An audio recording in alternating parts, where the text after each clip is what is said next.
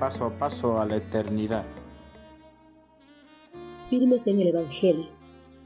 El escuchar la buena nueva de la salvación nos condujo a cada uno de nosotros a entregar nuestras vidas a Cristo para que Él renueve nuestro ser y nuestro entendimiento y ser dignos de presentarnos delante de Dios.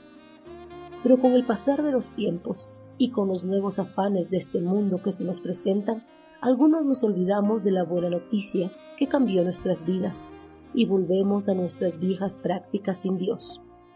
A los que titubeamos en permanecer firmes en la buena noticia del Evangelio, el apóstol Pablo nos hace esta exhortación.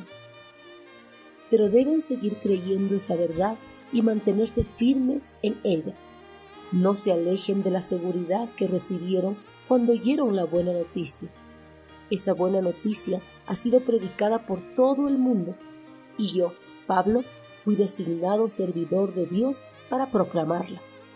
Colosenses 1:23 El apóstol Pablo hace este llamado para que ningún seguidor de Cristo deserte de la buena noticia del Evangelio que ha escuchado y aceptado en su corazón. El Evangelio que da la seguridad a los creyentes de que la totalidad de sus pecados fueron perdonados y son dignos de presentarse delante de Dios en su santo trono.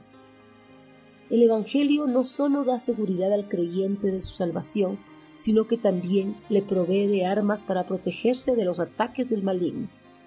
Además, le ayuda a crecer en el conocimiento de la voluntad de Dios y mantener una estrecha relación con Él. Un creyente bien fundamentado en la palabra de Dios permanecerá firme ante las tentaciones y será fuerte para superar las adversidades que le sobrevengan.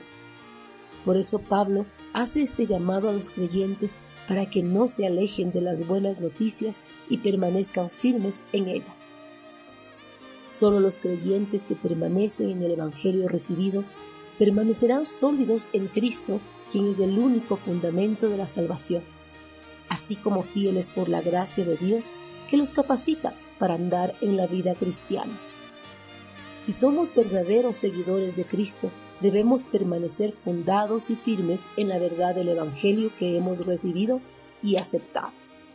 Debemos poner nuestra confianza solo en Jesús, para que perdone nuestros pecados, nos presente justos delante de Dios y nos dé el poder suficiente para vivir como Él quiere que lo hagamos.